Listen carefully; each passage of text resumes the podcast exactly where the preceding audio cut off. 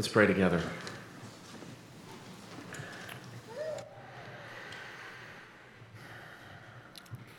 Father, we pray that you would teach us through your word this morning to trust you and to call on you and to believe that the wicked will receive the justice that is due to them and that you will deliver your people in unexpected ways. And Lord, we pray that you would make us those who know you and who walk with you and who experience you as our keeper, as our sentinel, as the one who watches over us. Lord, we ask that you do all this and more by the power of your word, through your Holy Spirit, in the name of Jesus. Amen. I would invite you to open this morning to Psalm 120. And we will be looking at Psalms 120 and Psalms 121. And you might be sitting there thinking, why in the world would he preach Psalm 120 and 121 on Christmas Day? And the reason is because of the kind of world that we live in. The kind of world that we live in is, a, is the kind of place where, about three years ago, 2014, uh, 276 schoolgirls were kidnapped in Nigeria by this group called Boko Haram. And this group called Boko Haram, they, they take their name, the, the, the, the, the first word there, Boko, this is a, it's a Muslim uh, group of militants. And uh, the, the Boko part, that's a reference to Western education. And the haram part is a reference to sin. So basically, their name is asserting Western education is sinful. And the kinds of things that they're opposed to are, are the idea that the world is round, not flat. Uh, they're, they're opposed to people being educated in ways that would undermine Islam. And, um, and among their, their practices, uh, because because their ranks were thinning, what they began to do was they began to kidnap children. And a few weeks before they kidnapped these, these over 200, 273 uh, schoolgirls, they had um, barricaded dozens of schoolboys. I don't know why they decided to do this, but you know, there's no logic really to evil. Uh, they had barricaded dozens of schoolboys into their dorm room and then burned the place down upon them, murdering them all. Um, this, this story that I'm referencing about um, is actually about uh, 103 of these girls being liberated. But the way that they were liberated uh, was through a ransom payment. So a deal was worked out where they would exchange five captured Boko Haram, Haram leaders and three million euros. I don't know how much that is in dollars, it's a lot. Three million euros that they would give to Boko Haram in exchange for um, these, these girls to be returned. You may have seen the Twitter hashtag, hashtag bring back our girls. Uh, Mrs. Obama, she, uh, there was a photo taken of her holding a placard. A bunch of people got in on this. Well, so 3 million euros have been paid in ransom, and 103 of these girls have been liberated. But that group, Boko Haram, which was on the ropes, they were they were, um, they were being starved out. They were very short on cash. They were losing support. Well, now they have all this money. And, and in the days since they have been paid all this money, 3 million euros, they have sent more than 90 children strapped with bombs into public places uh, as suicide bombers. And more than a thousand people have died as a result of these, these suicide bombers. So these people are not for peace. And, and I think that this whole situation provides a fitting context for our examination, our consideration of what, what the psalmist will say in Psalm 120 today. As we approach Psalm 120, let me just let me just try to set the broader context of what's going on in the Psalter, and I think that too will add to the fittingness of the fact that we're considering this today on, on Christmas Day. So you may have noticed that the Psalms are divided into five books. And that book five, if you've been here, you've seen all this with us, but if you're visiting, this might be new to you. Book five starts in Psalm 107.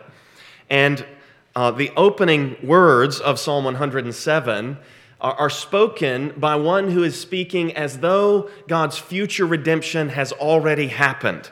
So, Psalm 107, verse 2 let the redeemed of the Lord say so. It's as though the redemption, the final redemption, has at last happened, whom he has redeemed from trouble. And then verse 3 and gathered in from the lands. What's significant about this is that when these words were spoken, that redemption and that ingathering hadn't happened yet. So, this ancient psalmist is looking to the future, expecting God's future redemption, expecting a day when God will bring all of the exiles, all of the scattered, back to the New Jerusalem, where the, the future king from David's line will sit and reign as king. And, and that kind of a perspective continues as we work through book five of the Psalms. So in Psalm 108, you have these uh, this combination of two earlier Psalms, these episodes from David's life in Psalms 57 and 60. Uh, Psalm 108 consists of parts of Psalms 57 and 60, and it's like David's life is being projected into the future, into the life of the future David. And this is what's going on in the New Testament when, when the New Testament writers will say things like, This took place to fulfill, and then they'll quote a line from the Psalms. And then Psalm 109 is, is a, a Davidic prayer against someone who had betrayed David. And I would propose to you that David is expecting the future king from his line to be betrayed the way that he was betrayed. And so he's composing a prayer that's going to fit in that situation. And sure enough, in the New Testament, in Acts 1, they quote Psalm 109 with reference to Judas. And then Psalm 110 is the most quoted psalm in the New Testament. Um, David says, The Lord, God, says to my Lord, and that can only be the future king from his line, sit at my right hand until I make your enemies your footstool. And then he, and then he installs him as this king after the order of Melchizedek. And then after this triumphant uh, Davidic king is celebrated in Psalm 110, in Psalms 111 through 117, these are referred to as the Hallel Psalms. Hallel in Hebrew means praise, and over and over through those Psalms, you hear the word hallelujah, which is translated in your English uh, Old Testament, praise the Lord, because that's what hallelujah means. So the hallelujahs ring out in response to the future king from David's line in Psalm 110, all through 111 through 117. 118 is about that future king from David's line entering the city of Jerusalem. There's that great moment in Psalm 118 where the people are at the house of the Lord and they say, We greet you from the house of the Lord. And they're saying, Hosanna. Blessed is he who comes. He's coming into the city. Blessed is he who comes in the name of the Lord. And then we come to Psalm 119, which we've just completed, praise the Lord. Uh, this magnificent celebration of the law. And it's like the future king from David's line has come in conquest to the city, and now what he does is he establishes God's law in its rightful place in the hearts of God's people. And then we come to Psalms 120 through 134. Every one of these has the superscription or the title, A Song of Ascents. You could also translate that word ascents, you could translate that a song for the goings up. It's the same word that's used at the end of the book of Chronicles. You may remember at the end of Second Chronicles, um, the, the foreign king issues this decree. He says, Anybody that wants to return to the land of, of Israel is free to do so. Let him go up. So it's, it's, it's a phrase that let him go up that basically says the people of Israel can now return from exile. And this song of the goings up or song of ascents, I would suggest to you, these songs are anticipating the day when the people of God will come streaming back to the city of God for the worship of God, to live in God's place under the rule of God's king uh, in accordance with the teachings of God's commandments. So, Psalms 120 through 134, they're all these songs of ascents, and, and they're written before the redemption happens for the day when the redemption happens. And, and you may remember, if you were with us um, when we finished Psalm 119, that that psalm concluded with these pleas for help. Look at 119, 169. Let my cry come before you, O Lord. And then he says in verse 174, I long for your salvation, O Lord. And that, that longing for God's future salvation continues in 120. Look at, look at verses 1 and 2, where he cries out in his distress. The psalmist says, In my distress I called to the Lord, and he answered me. Now, all through the rest of the psalm, the psalmist is going to fill out the details of what kind of distress he was in. But what I want to do is I want to draw your attention to the things that we're going to see that give us light in these details. Give us, give us light on these details. Look at verse 5. He says, Woe to me that I sojourn in Meshech, that I dwell among the tents of Kedar. Okay, Meshech is in modern day Turkey. So if, you're, if we were to have a map up on the screen, which we don't, uh, modern day Turkey would be over to the left, and then down the coast of the Mediterranean would be the land of Israel, and then Kedar would be over to the right because it's southeast of the land of Israel, and, and Meshech is north, uh, northwest of the land of Israel. So, so this is a guy who's using these two places, and they're opposite in, in terms of points of the compass, they're opposite from one another. What is he doing? I, I think he's speaking poetically here, and he's speaking as one who dwells outside the land. And essentially, he's saying any place outside the land is the wrong place to be. Because where I want to be is in God's place, in God's city, worshiping at God's house. Now, these places are also significant you, if you were paying attention when Randall read Isaiah 60 earlier, it said in, in verse uh, 7 or so, it said, The flocks of Kedar will be gathered to you. As the wealth of the nations is brought in, one of the places from which the wealth is going to come is Kedar. In the future, that place, Kedar, they're going to worship the Lord, which may indicate that this guy is sojourning among Gentiles who one day will be converted. This place, Meshech, is also significant. Meshech, uh, in, in Ezekiel 38 and 39, we read about the chief prince of the land of Meshech, and his name is Gog. Gog of Magog is lord of the land of Meshech. And that place, in Ezekiel 38, that place is going to go to war against Israel. And then that war that's prophesied in Ezekiel 38 is going to be fulfilled and realized in Revelation chapter 20 when Gog of Magog goes to war against the reigning Christ himself. So these are bad places.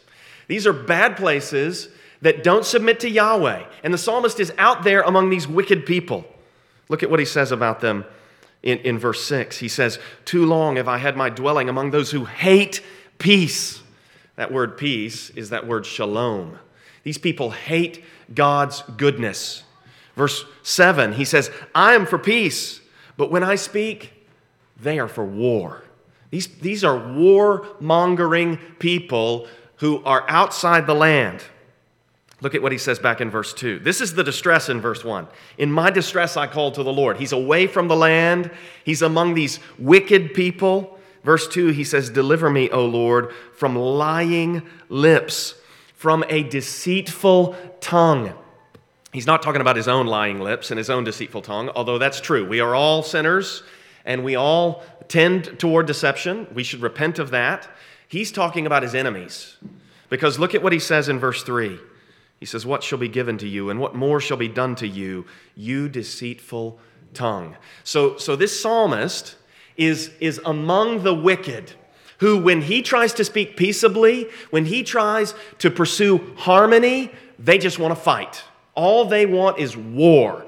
And they're, they're wicked uh, pagans and, and they're deceptive. How would a deceitful tongue and a lying lip, how would that function for war? Well, probably, probably, as this guy is trying to speak peaceably to them, they act like they're willing to go along with the peace process until the last minute when it comes out that what they really want to do is fight. And they're not really interested in peace at all. What they're interested in is conquest, conquest and submission. And if you don't bow to all their demands, well, all those promises of peace, those, those you can't trust them. And so, so this is the distress. He's crying out to the Lord in this distress. And that, look at what's, what's happening in verses 3 and 4. Verse 3, he's asking, it's like he's looking at this enemy, this implacable enemy, this person who will not be entreated, this person who doesn't want peace. And he says essentially, What do you think's going to happen to you? What do you think's going to happen to you? And his answer comes in verse 4. He answers his own question A warrior's sharp arrows. That's what's going to happen to you. What he's saying to this guy is you want to pursue violence, you're going to meet a violent end. If that's the way you want to live, this is what's going to happen to you. You're going to be shot through. What's the next? What are these next words? Verse 4 with glowing coals of the broom tree. Uh, as, as we read this uh, leading up uh, uh, to, to today, we, in, our, in our home, what we do is we take the next passage that's going to be preached, and um, when we're at home at night, which is not every night, but when we can have family worship together, we will uh, read the passage over and over, uh, or, you know, once a night in preparation for the Sunday when it's going to be preached. And early on, as we're reading this, my kids are like, What's he talking about the broom tree? I'm like, I have no idea. I don't know. What are these glowing coals?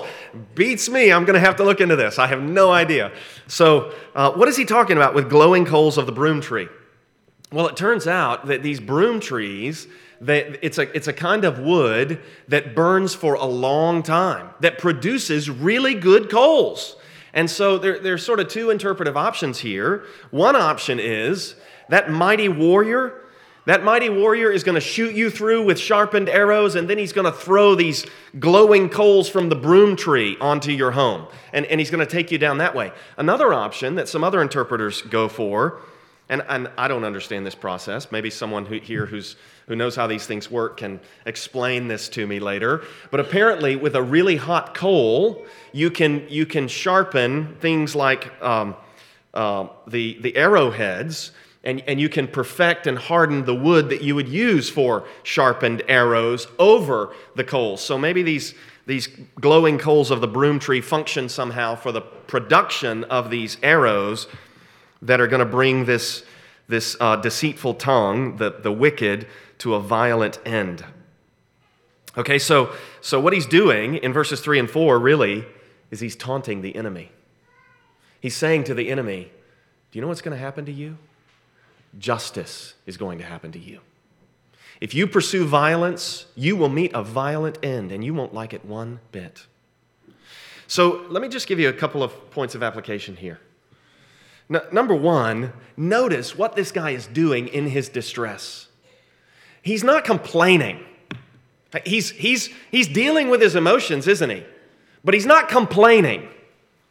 What he's doing is he's crying out to the Lord. Look at verse 1. In my distress, I called to the Lord. And then look at what the verse goes on to say. And he answered me. Now, where does that answer come? Well, I think these Psalms are meant to be read in sequence. So, in part, the answer is going to come in Psalms 121 and 122. But let's just stay in Psalm 120. How does the Lord answer him? First answer to that question is the Lord assures him of his justice.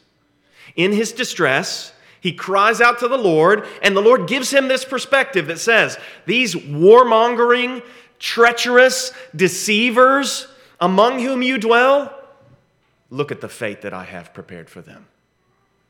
And so now he knows how to deal with them. Do you know what's going to happen to you? A warrior's sharp arrows with burning coals of the broom tree. That's what's going to happen to you. But he's impatient. He's impatient for the right things. He's impatient for God's kingdom. He wants to be brought back to Jerusalem to worship the Lord there. Look at verse 5. Woe to me that I sojourn in Meshech, that I dwell among the tents of Kedar. What he's saying is, I want to go home to Jerusalem. I want to be in God's presence to worship the Lord at God's house. Verse 8 Too long have I had my dwelling among those who hate peace. I am for peace, but when I speak, they are for war. So he's crying out for uh, deliverance. And in part, the Lord answers him by giving him perspective and assuring him of his justice. Let me just say one more uh, word or two about Psalm 120 right here. Um, Look at verse 7 there. I am for peace, but when I speak, they are for war. The truth is that there are people in the world who are implacable. There are people who are opposed to God, and they don't like God, and they don't like Jesus, and they don't like the gospel, and really all they want to do is fight. And, and whatever protestations they may make to the con- contrary, they're deceivers. They're treacherous. You cannot trust them. They practice deception and they betray the truth. And their rebellion is recognized and dealt with in Psalm 120. And that rebellion, that rebellion is going to end up at what the glowing coals of the, the broom tree also hint at. It's going to end up in fire it's going to end up consumed under the wrath of God. The God of the Bible is a God of justice. And that brings us to Psalm 121. Uh, this psalm, it, it, it assumes the situation described in Psalm 120. So I think we can think to ourselves, okay, we're still, de- still dealing with this guy who is outside the land, and he's among these warmongering deceivers who just want to fight. And look at what he says here in Psalm 121, verses 1 and 2. I lift up my eyes to the hills. From where does my help come? This is just a rhetorical question because he knows the answer. He knows the answer. The only way he the only the only part of this question that's a real question is how is the help going to come? Look at verse 2. My help comes from the Lord who made heaven and earth. There's several things that we, we should note here. Note first that how verses 1 and 2 are bound together by this word help. I lift up my eyes to the hills. From where does my help come from? Verse 2 My help comes from the Lord. Every two verse section of this psalm is going to be bound together by either a theme or a particular word. My help comes from the Lord. Note also that he calls the Lord the maker of heaven and earth. If God can make the world, he can help us. That's what he's saying. If I believe that God made the world, I believe He's going to help me. So, what's He asking? Before we get to what He's asking, let me also point out look at how confident He is. I lift up my eyes to the hills. Where does my help come from? My help comes from the Lord. This is, a, this is someone who's speaking from a position of confidence. There is no doubt in his mind that the Lord is going to help him. So, what's he asking? How? That's what I think that's what he's asking. How is the Lord going to help me? I think God really has a sense of humor. And if you think about the way that God helps his people in the Bible, you'll see how funny the Lord is. I mean, think about it. How does the Lord help Israel? They get thirsty. What does he use? Rocks. He brings water out of a rock. They're hungry. What does he do? He makes bread appear on the ground in the morning. The water is bitter. What does he tell Moses? Moses, get a stick and throw it in the water, and I'll make the water sweet for you. The, the Lord, he's, it's funny, isn't it? Here's this river that we can't get over, Lord. Have the priests take the ark and just go marching into the stream, and I'll stop the water. The Lord can use anything He pleases, and He has no shortage of imaginative solutions to the problems of His people. There are these stories in Kings about the prophets telling starving women, take a jar and go start filling it up with oil, and then just keep bringing jars. And He provides for these women through these jars. There are stories in Kings and Isaiah of enemy armies who turn their swords on themselves. The Lord even brings deliverance through the births of babies. Many, many babies, but one in particular. One in particular, the Lord brings deliverance. You know, in, in, this, in this article, I've, I've, I've given you enough information about this Boko Haram thing to show you that I really don't think uh, any kind of ultimate solution was, was achieved by um, bribing these terrorists to give these girls back. But, but these, these girls, the, it, the, another thing that Boko Haram didn't like about that school was that it was a mix of Christians and Muslims studying at that school. Well, the girls who were delivered, they were Christians. And the reason, I mean, this is awful, uh, but, but the Muslim girls were immediately taking, taken into uh, a form of bondage. um, that I'd rather not mention from this pulpit. You can probably imagine what I'm talking about. They were immediately forced into that. The Christian girls were, to- were told, You will immediately convert to Islam and uh, marry one of our fighters. And they said, No, we will not. And they said, If you don't, then we're going to abuse you and then we're going to murder you. And they said, they locked arms. These, these Christian girls, they locked arms with one another and they stood fast. And they refused. And, and these guys, they, they brought out these, these jar, these gasoline jugs, and they're shaking these jugs in their faces and saying, We're going to burn you alive. And it turns out that there's water in the jugs of gasoline. And they don't do any, they didn't do anything to these girls. They released them untortured and unharmed. I submit to you that these girls lifted up their eyes to the hills and eventually the Lord delivered them. Not with any kind of lasting solution, but He's going to pr- bring a lasting solution one day. And those girls somehow were brought through that terrible ordeal alive and, rel- I mean, they were malnourished, they were mistreated, but relatively speaking, unscathed. It's remarkable. I lift up my eyes to the hills. From where does my help come? My help comes from the Lord who made heaven and earth. Notice how he's speaking in the first person there. I lift up my eyes, my help, and so forth. Now he's going to turn in verses 3 and 4, and he's going to talk first to an individual, you, and then to all God's people, Israel. Look at what he says, verse 3 He will not let your foot be moved. He who keeps you will not slumber. Uh, several years ago, I had this great opportunity to do this rafting tour through the, the Grand Canyon. We, we got on these rafts and they took us down the Colorado, Colorado River down through the Grand Canyon. And at one point, they took us up on these ledges. And I hate heights. My kids will tell you how, how badly I do anytime I'm up on a, in a high place. And uh, I mean, I was terrified. We're, we're up on these ridges, and it feels like all the world and empty space is just right here in front of us. And I'm hugging the wall, you know, getting as far away from this ledge as I can. And, um, and uh, by God's grace, I mean, he, here, I, I submit to you, you ought to memorize scripture because my mind goes immediately to he will not let your foot be moved and then i just start quoting psalm 121 over and over again i lift up my eyes to the hills as i'm trying to cling to this ledge from where does my help come? my help comes from the Lord who made heaven and earth. He will not let your foot be moved. And look at what it says next He who keeps you will not slumber. Uh, first on, He will not let your foot be moved.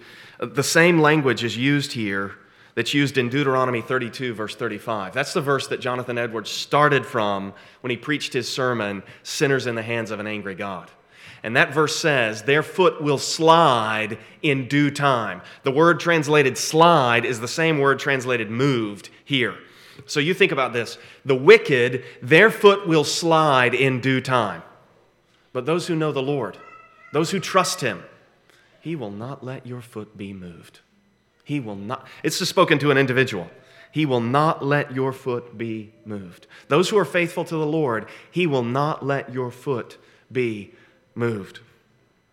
I read a story uh, this week about these guys who were doing this rescue mission up on Mount Everest. And uh, uh, the one guy was recounting how uh, they, they'd been, they'd been um, they had to travel overnight, and, and they'd been a- after this for like 24 hours. I mean, they'd been up there for a long time uh, trying to uh, get these people down off the mountain. And at one point, they're, um, they, have they've, they've extended these ropes and they're, they're uh, hauling this person out. And uh, the, the guy narrating talks about how he handed the rope to his, his buddy to hold the rope, and the guy fell asleep. And then, and then you know, they've got to just they've got to seize the rope with their hands, and they all get rope burns because the guy fell asleep. But if they hadn't stopped the rope, you know, this, this person would have just gone off the edge of the mountain. He who keeps you will not slumber, he will not grow drowsy. Behold, he who keeps Israel, now he extends it out from the individual to all the people. He who keeps Israel will neither slumber, he will not grow drowsy, nor sleep. This is a sentinel who will never get sleepy on you in the night watches. This is a sentinel who will always be alert and awake to protect you. Behold, he who keeps Israel will neither slumber nor sleep. Notice how slumber uh, is, is uniting verses 3 and 4. And then verses 5 and 6 are going to be united by this concept of shade. So he says in verse 5 The Lord is your keeper, the Lord is your shade on your right hand. The sun shall not strike you by day, nor the moon by night. I think the psalmist is envisioning a situation where the people have been liberated, something like the Exodus has happened, the new Exodus has been accomplished, the new salvation, and they're now making their way through the wilderness scorching heat by day, and then the terrors of the night when the sun falls. The sun shall not strike you by day, nor the moon by night. The psalmist is, is saying this in multiple ways, and what he's saying is like this whatever situation you're in, wherever you find yourself, you can count on the maker of heaven and earth to be your protector because he is an unsleeping shelter and sentry who provides an unstinting shadow. He is almighty. And this leads the psalmist to make this comprehensive statement in verse 7 The Lord will keep you from all evil. He will protect you against evil actors. He will protect you against the evil in your own heart. The Lord will keep you from all evil. The Lord will keep, verse 8, your going out and your coming in, your, your entrance and your exit, your goings to and fro. And then I, I, I, skipped over the end of verse 7. Look at that. He will keep your life. Uh, the word there for life is the word soul, which does mean life. It also means soul. He will keep your soul. And it's going to happen in the present, and it's going to happen in the future. Look at the end of verse 8. From this time forth and forevermore, the Lord will never fail his people. Where does this lead? Uh, look at verse 1, chapter 122. Just look at the first words. I was glad when they said to me, Let us go to the house of the Lord. It's like the Lord has brought him back from exile and he's in Jerusalem, and they're saying, Let's go worship at the temple. And then look at 123, verse 1 To you I lift up my eyes, O you who are enthroned in the heavens. And it's as though he's come before the Lord at the temple, and now he's achieving his desire. He is worshiping the Lord. Psalms 120 and 121 start in a place of danger in 120 and move us to a place of confidence in 121, marching forward to Jerusalem in 122. The exile will be brought back. The stranger will be brought home and made part of the family. The new city will be built, and in it, God will be the glory. The sheltering presence of the Lord in Psalm 121 is the same sheltering pre- presence that told Abraham back in Genesis 15, verse 1 Abraham, I am your shield. Your reward will be very great. And that same sheltering presence is what makes the words of Jesus at his ascension so special to us. To us. He said, I am with you always, even to the end of the age. This is Christmas. And at Christmas, we celebrate this God of surprising deliverances. Earlier, I said, in your distress, application number one, call on the Lord. Uh, application number two, know that justice awaits the wicked. Application number three, expect the unexpected. We don't know how the Lord's going to deliver, but we lift up our eyes to the hills knowing deliverance is going to come from somewhere for those who know the Lord. And then here's application number four know that the Lord your God is the perfect sentinel. As I was thinking about this and the fact that it's Christmas, um, last night our family, we uh, had the joy of going around and, and caroling at some homes. And on the way home, um, I turned on one of my favorite Christmas songs. I love this song because of the way that it captures the longing that people feel. It, it's uh, U2, and I don't know the name of the song, but it's got that refrain, Baby, please come home. You know that song? Um, uh, they're singing Deck the Halls, but it's not like Christmas at all. I remember when you were here and all the fun we had last year. And then this refrain comes in Baby, please come home. This longing for, for reunion with loved ones. Well, I think that if Bono were to experience baby, whoever it is, coming home, I, and if he were honest with us, what he would do is start singing another song. Don't you think? I still haven't found what I'm looking for. I think that's what he'd sing next. Because, because there is nothing in this life that can satisfy our longing. What we're looking for is, is the, the return of the one who was born as a helpless child, but who will return as the reigning king. And he is going to put an end to groups like Boko Haram in a way that does not enable them to pursue their terror anymore. He is going to put an end to all threat of nuclear war. And the dawning of that day will be what we are all looking for. And so I would urge you to hope in the one who is to come, the one who has come, the child born king, slain for his people, returning to reign. Let's pray together.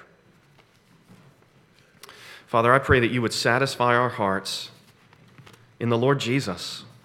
I pray that you'd make us people who, even as we celebrate and even as we feel valid longing for good things, I pray, Lord, that you would help us to recognize those things that are sinful, recognize those, those habits of our own hearts of which we need to repent, perhaps ways that we ourselves look to violence to somehow accomplish what we desire, ways that we, instead of crying out to you in our distress, ways that we grumble or complain, express our dissatisfaction to everyone but you. Lord, make us people who cry out to you, knowing that you will deliver, that somewhere, somehow, help will come because you are the maker of heaven and earth and because you don't slumber or sleep. And Lord, in all this, I pray that you would cause us to find our satisfaction in you. Make us people who know you. And Lord, if there are those here today who want what I'm talking about, but don't know how to get it, I pray that they would seek out somebody in this congregation, perhaps me or Matt or one of the others here, Lord, and I pray that they would communicate their desire to know you. And I pray that by your grace, you would open their hearts to hear your word, that salvation might come to them by the word of Christ. And Lord, I pray that they would call on the name of the Lord and believe that everyone who calls on the name of the Lord will be saved. We thank you for the salvation that you've, you've brought about through the birth of the babe. What a difference that baby made. We worship you, Father. You alone are worthy. And we praise you by the power of the Spirit in the name of Jesus. Amen.